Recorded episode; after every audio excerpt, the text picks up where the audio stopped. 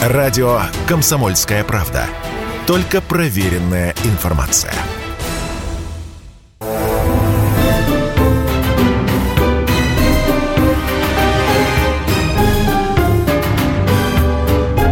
Предыстория. Мысли. Факты.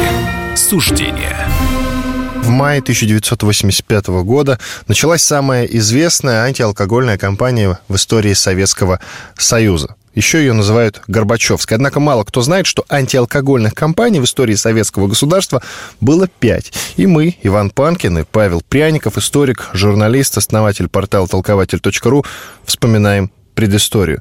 Павел, здравствуй. Здравствуйте. Начнем с самой первой. Первая была, по-моему, в начале 20-х годов, да? Да, она явилась продолжением э, сухого закона, введенного при Николае II в 14 году. Есть точные даты, это 22 августа 1914 года, когда Николай II в связи с началом э, Первой мировой войны э, ввел сухой закон на территории Российской империи.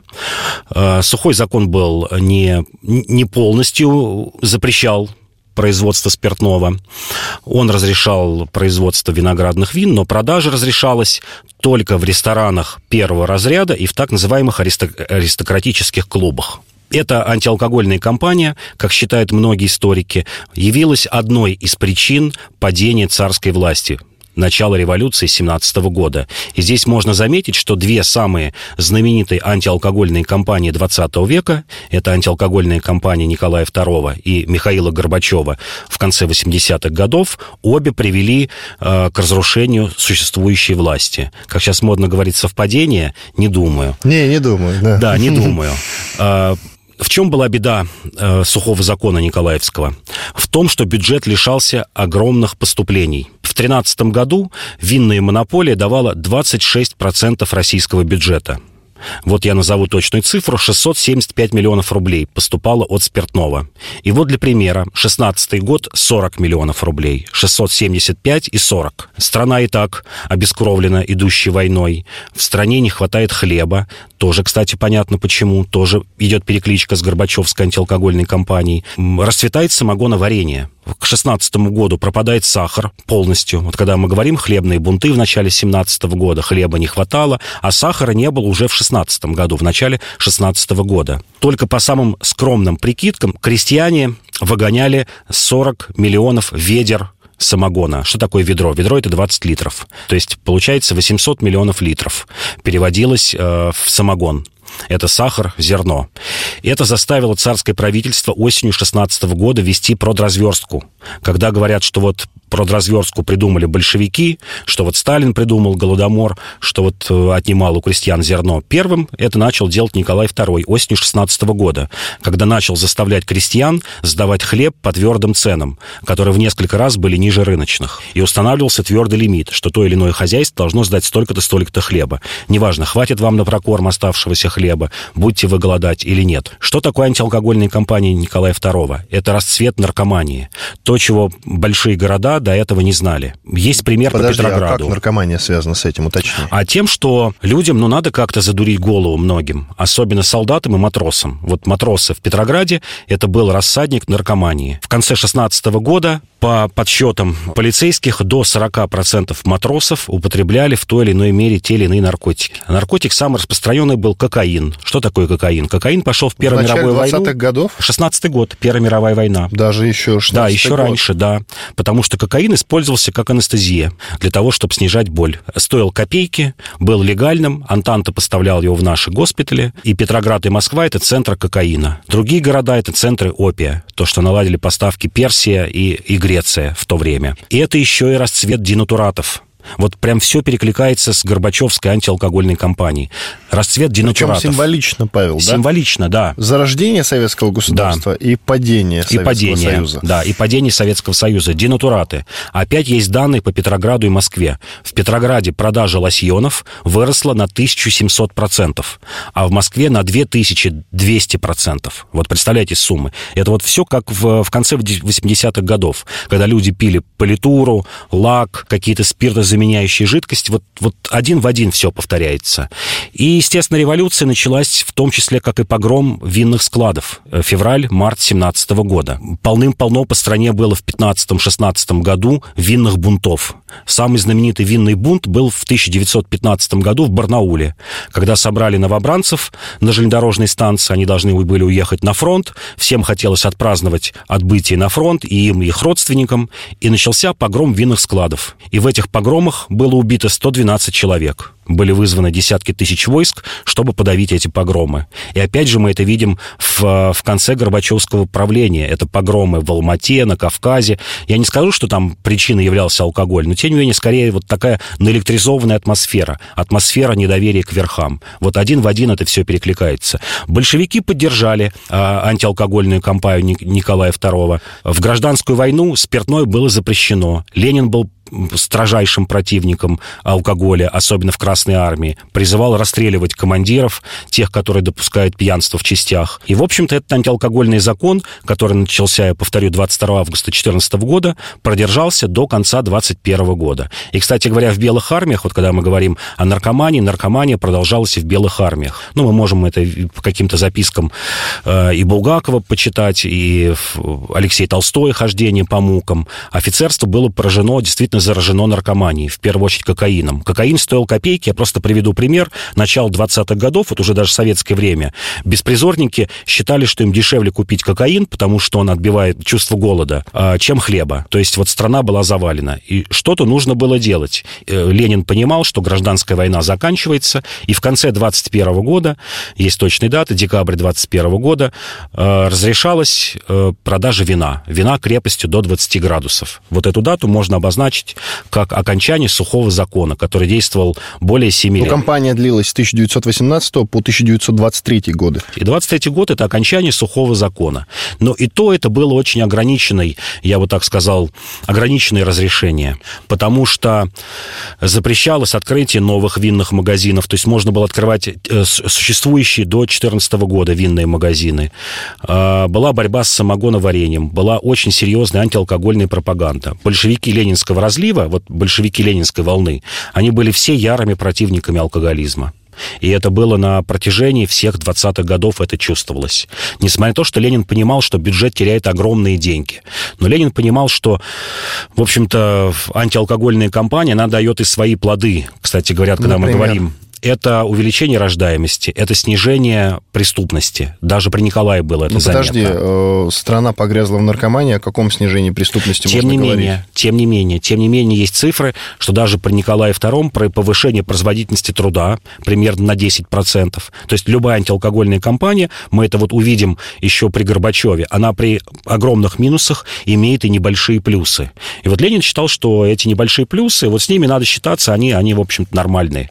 Потому что что... А Лен не считался с тем, что нельзя ничего запрещать, потому что запрет э, превращается в необходимость. Нет, он, да? это, он это... Запретный плод всегда сладок. Нет, он это понимал. Он это понимал, потому и решился на разрешение продажи алкоголя. Просто понимал, что в критические моменты во время гражданской войны алкоголь может принести гораздо больше вреда, чем, чем пользы.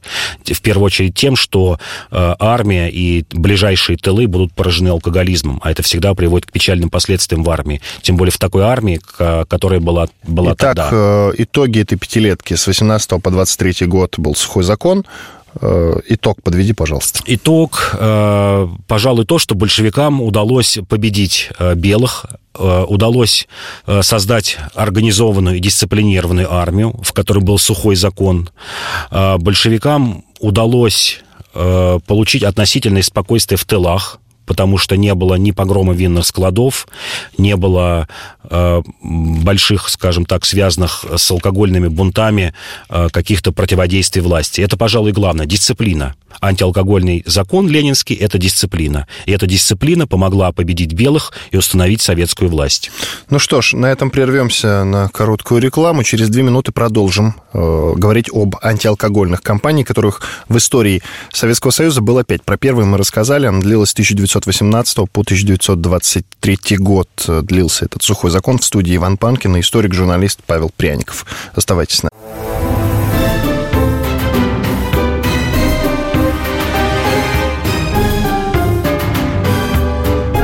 Предыстория.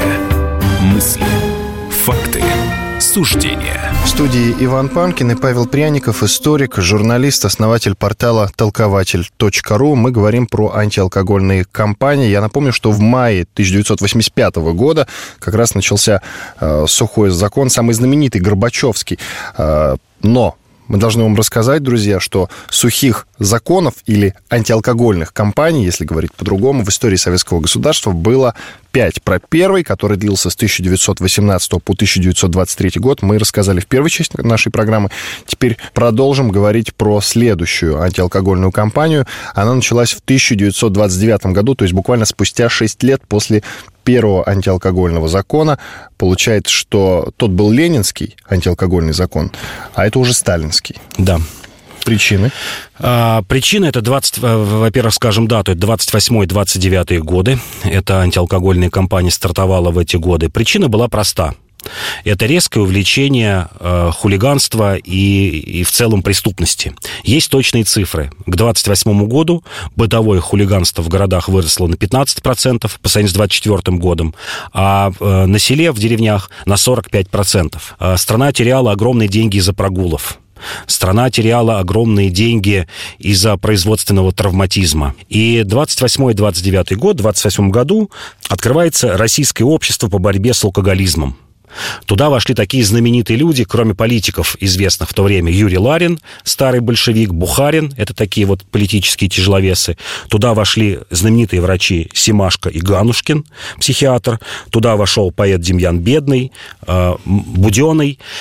И чем занималось это общество? Это общество в первую очередь занималось антиалкогольной пропагандой. Вот э, по сравнению с Горбачевской и Николаевской э, антиалкогольными кампаниями, это была мягкая кампания.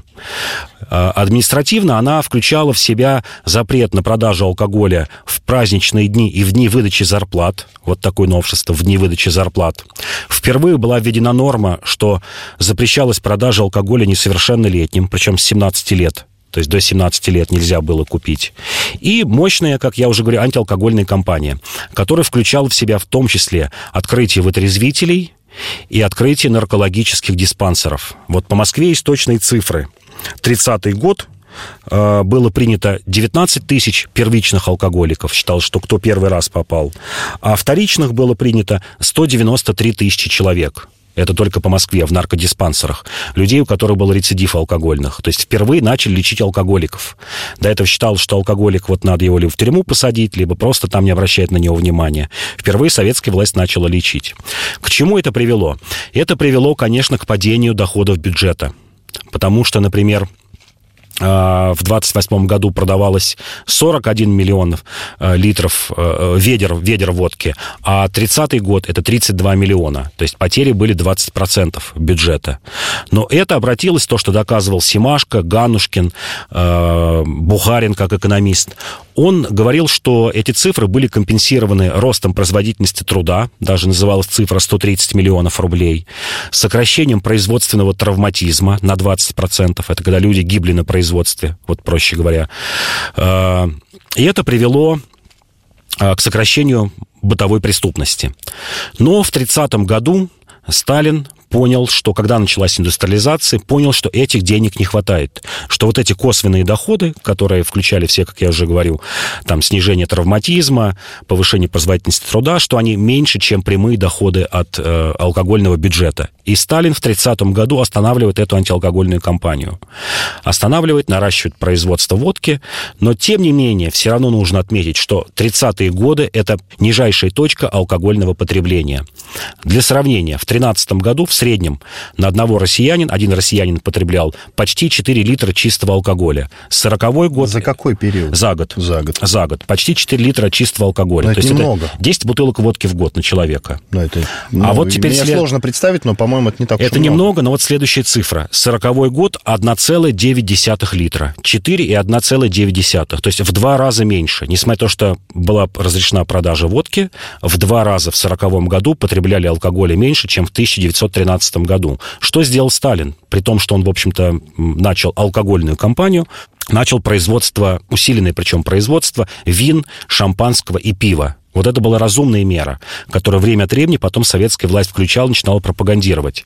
Замена водки более легкими спиртными напитками. Это была, в общем-то, действенная мера. А похожие меры, вот если мы будем говорить о других антиалкогольных компаниях 58 и 72 года, они включали, я бы так сказал, продолжали эту сталинскую мысль, что запрещать потребление алкоголя нельзя ни в коей мере, потому что это приводит, ну, к, к бунтам, это приводит к окончанию, э, к истощению бюджета, а нужно заменять э, потребление водки э, более легкими спиртными напитками.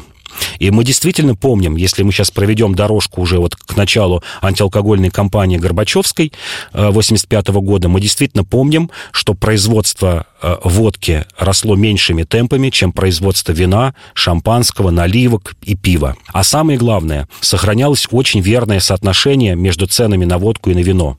Вот мы все помним, что в 85 году, ну не все, люди, скажем так, старше 40 лет помнят, что в 85 году бутылка водки стоила 5 рублей. Ну, при Андропове немножко снизили ее цену, но тем не менее 5 рублей. А бутылка вина стоила 2-3 рубля. То есть вино стоило в 2-2,5, а то и в 3 раза дешевле. Можно было найти дешевые вина, не очень качественные, тем не менее и за рубль 50, и за рубль 70. То есть соотношение в 2-3 раза дешевле вино стоило водки.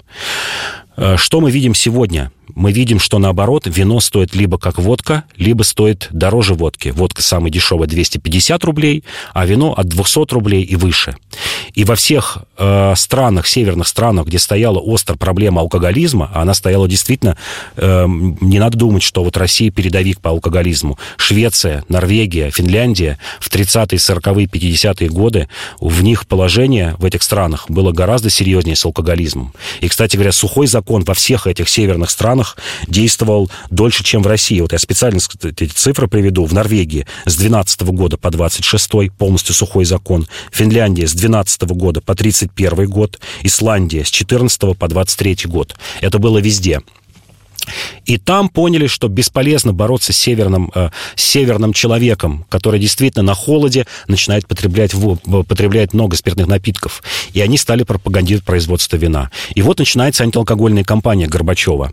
Она начинается с полного безумия. Да, мы все помним, что повышенная цена на водку нет, нет, нет, сокращено... подожди, ты, ты забегаешь вперед. Да. Извини, ты забегаешь вперед. У нас еще две антиалкогольных кампании, которые были до Горбачевской, до 85 года. Давай подведем итог второй. Она началась в 29 году, сталинская. С 28 по 30 год, да. Да, ну, кстати, вот если заглянуть в Википедию, я прямо сейчас вот загляну в Википедию, да, она сообщает, что начало в 29 году. У тебя, видишь, другие цифры, да. но это не страшно. А как это закончилось? Когда закончилось? А, закончилось в 30 году, то есть буквально два года, но, тем не менее, эта реформа была, я бы сказал, половинчатая и принесла, вот, на мой взгляд, больше плюсов, чем минусов, как я уже сказал, потому что производство... Как и ленинское, Как получается. и ленинское, да. Угу. Итак, следующий Следующая антиалкогольная кампания началась в 1958 году, уже много позже смерти э, Сталина. Да? Ее можно назвать хрущевской антиалкогольной кампанией. Смотри-ка, пока все три лидера советского государства, э, СССР, отметили своей антиалкогольной кампании. Потом, кстати, у меня будет вопрос, э, чтобы ты сравнил антиалкогольную кампанию каждого правителя, в отдельности какая была наиболее успешная, но это чуть позже. Итак, хрущевская антиалкогольная кампания, хрущевский сухой закон в 1900 1958 году. Здесь, кстати, можно поиграть цифрами. Смотри, 58 год, да, а Горбачевская 85 85 год. да, если Символично. Итак, э, было принято постановление ЦК КПСС и Совета министров СССР об усилении борьбы с пьянством и о наведении порядка в торговле крепкими спиртными напитками. Формулировка пока что неизменна, заметь. Итак, чем она отличалась, а главное, зачем началась опять? Хрущева это зачем было нужно? Началась, опять же, потому, как и в 28 году, что резко выросла цифра э, бытовой преступности. Она совпала с так называемой кампанией по борьбе с хулиганством. Что такое конец 50-х годов? Это действительно это открытие такое всех шлюзов свободы, как тогда говорили. И рост э, бытового хулиганства, я вот говорил, что в 20-е годы он составлял от 15 до 45 процентов город и деревня. А в 50-е годы мы видим примерно те же цифры. Рост на 20-40 процентов. Что такое хулиганство? Это, понятно, избиение, это какие-то э, кражи, это какие-то групповые, групповые изнасилования. Туда же, кстати говоря, уже не только хулиганство. Это рост преступности. Да, он во многом был связан в том числе, конечно же, э, с амнистией 53 года, вообще последующие амнистии, которые длились до 56 года, еще десятилетия к, к Победе в 1955 году. А, это рост преступности. Это рост преступности, и эта антиалкогольная э, кампания скорее совпала с кампанией по борьбе с хулиганством. То есть усиление ответственности за появление в пьяном виде в общественных местах, это профилактические всякие мероприятия, это агитационные мероприятия. То есть э, как таковых запретов на алкоголь не было, это скорее было административное воздействие на самих алкоголиков. Ну что ж, продолжим через 4 минуты после хорошей рекламы и полезных новостей об антиалкогольных кампаниях всех, которые были за всю историю Советского Союза. Мы говорим в студии Иван Панкин и историк-журналист Павел Пряников, основатель портала толкователь.ру.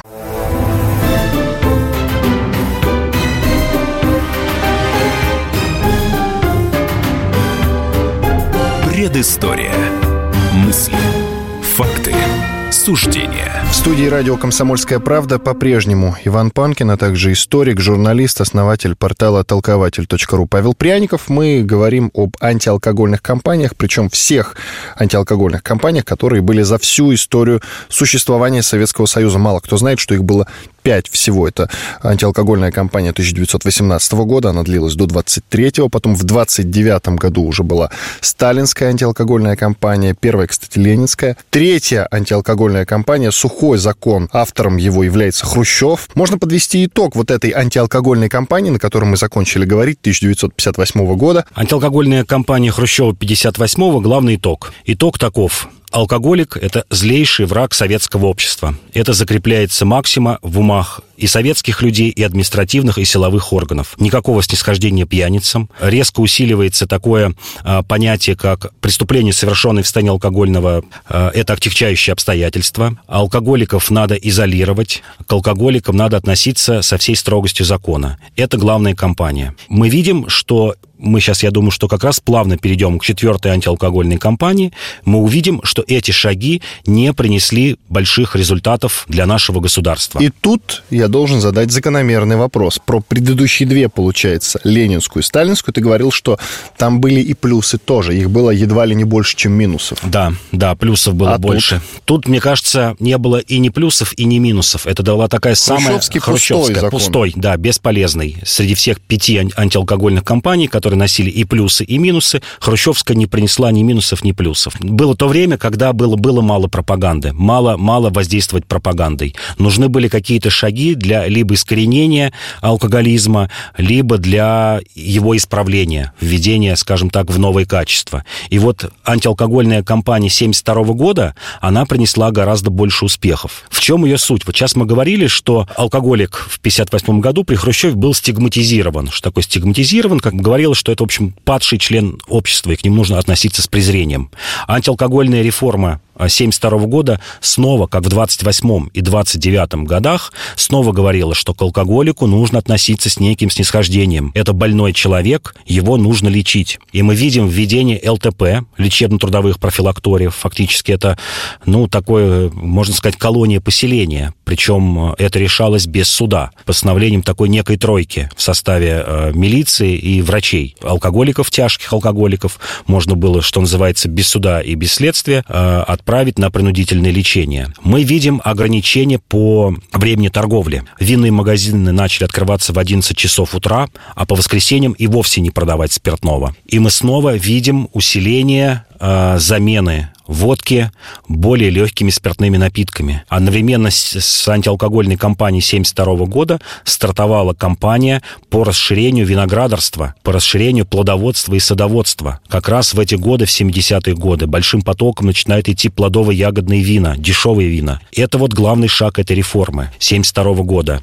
Ограничение продажи, снова отношение к алкоголику как э, к человеку, которого нужно жалеть, которого нужно лечить, отправлять в наркологические клиники, клиники, в отрезвители, в ЛТП и замена производства водки слабоалкогольными напитками. В это же время начинается а, огромное производство пива. Закупаются пивкомбинаты э, в Чехословакии, в Германии. Появляется множество марок э, пивных. Появляются пивбары вот такое понятие, как пивные бары. Не просто пивнушка, как э, на улице где-то там за столиками выпили, а появляется понятие... Специализированное да, заведение. Специализированное заведение, да, цивилизованное заведение, где ты можешь пить пиво, чтобы ты, главное, не пил водку. Формально вот многие цифры а, демографов, особенно трезвенников, они стучали в набат и говорили, посмотрите, производство алкоголя, особенно потребление, увеличилось в разы, действительно в разы. Вот мы говорили, что 40-й год это чуть меньше 2 литров чистого алкоголя на человека, а 80 2005 году это почти 9 литров, то есть в 4 с лишним раза. Но здесь нужно понимать, что э, в те годы это было в основном потребление водки, а к 85 году до 70% потребления всего алкоголя, если перевести его в чистый спирт,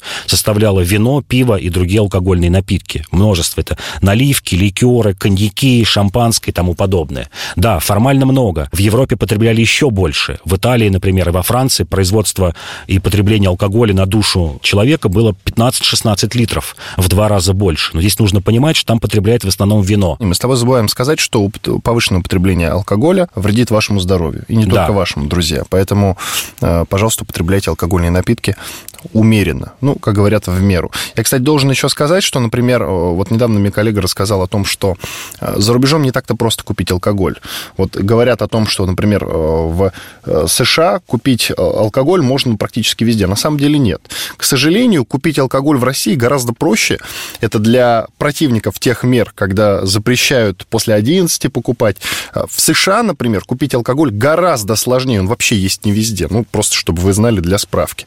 То есть не так, как у нас часто можно в киоске купить какой-то алкоголь, а часто из-под полы. Это вообще отвратительно, на самом деле. Павел, извини, это короткая информация да. для сведения была. Продолжай. Да, на самом деле я еще дополню, что, например, в Скандинавии до сих пор остались госмагазины, то есть госмонополии на производство торговли. Еще меня удивило в твоем рассказе то, что, оказывается, в той же Европе алкоголя употребляли европейские страны, которые сейчас считаются особо развитыми, гораздо больше, чем у нас в Советском Союзе. Просто есть такое расхожее понятие, мол, э, русские много пьют. Это не так. Это не мы так. пьем не больше, чем какие-нибудь условные поляки, э, как мы выясняем сейчас, скандинавы, итальянцы даже. Французы, Нет? да, да. Продолжай. Да, мы, мы пьем действительно, и тогда пили гораздо меньше. Другое дело, что это, в общем-то, отмечал еще Менделеев, да, изобретатель русской водки, более 100 лет назад, 130-140 лет назад, что у нас другой тип потребления.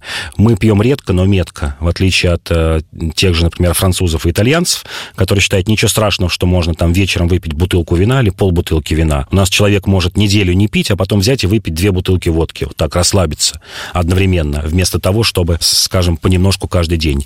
Ну и, наконец, самая знаменитая антиалкогольная компания Горбачева. Нет, нет, нет. Они чуть попозже, потому что э, вот это была 72 -го года, это практически была Брежневская антиалкогольная да. компания, да. Получается, в начале 20-х, ну, с 18 по 23 Ленинская, еще раз об этом говорю.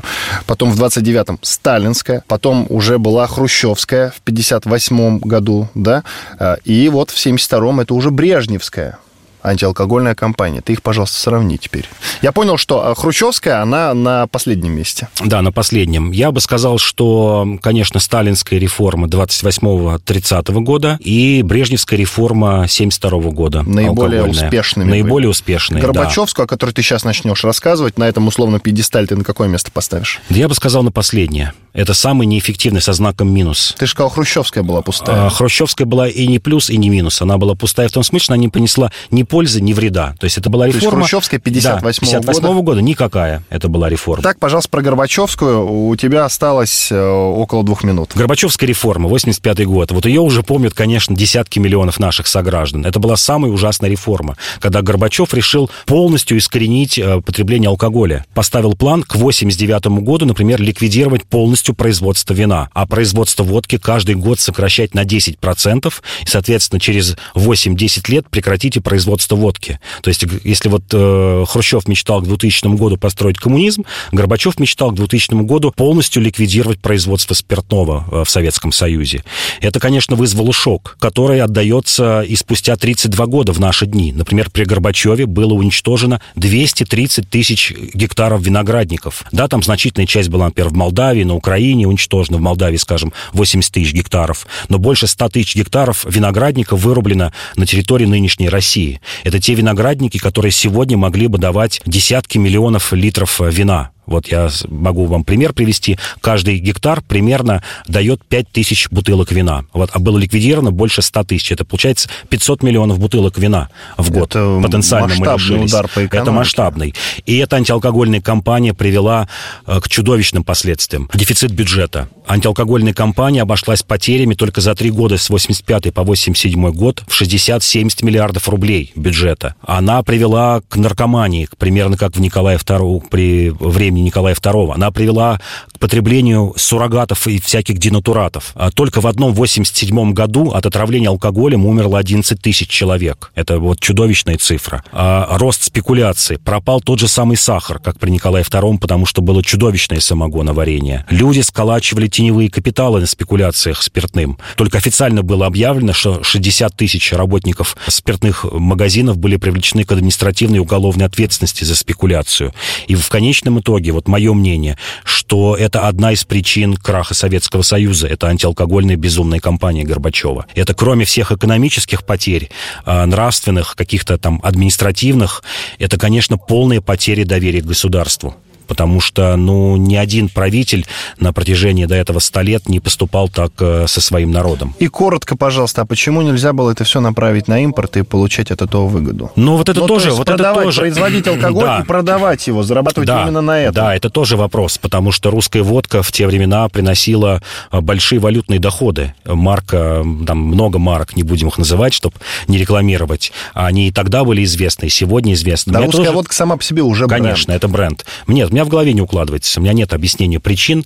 Это только какие-то волюнтаристские, я не знаю, причины, у которых нет ни экономических, ни идеологических никаких основ. Что ж, в студии радио «Комсомольская правда» Иван Панкин и Павел Пряников, историк, журналист, основатель портала толкователь.ру. Вот мы и рассказали о всех пяти антиалкогольных кампаний за всю историю Советского Союза, начиная с 1918 года и как раз по 92 кстати, когда закончилась антиалкогольная кампания 85 года. Закончился свободой торговли, который объявил Ельцин. Спасибо. Иван Панкин и Павел Пряников, историк, журналист, основатель портала и телеграм-канала «Толкователь». Спасибо, что были с нами. Всего доброго. До свидания. До свидания.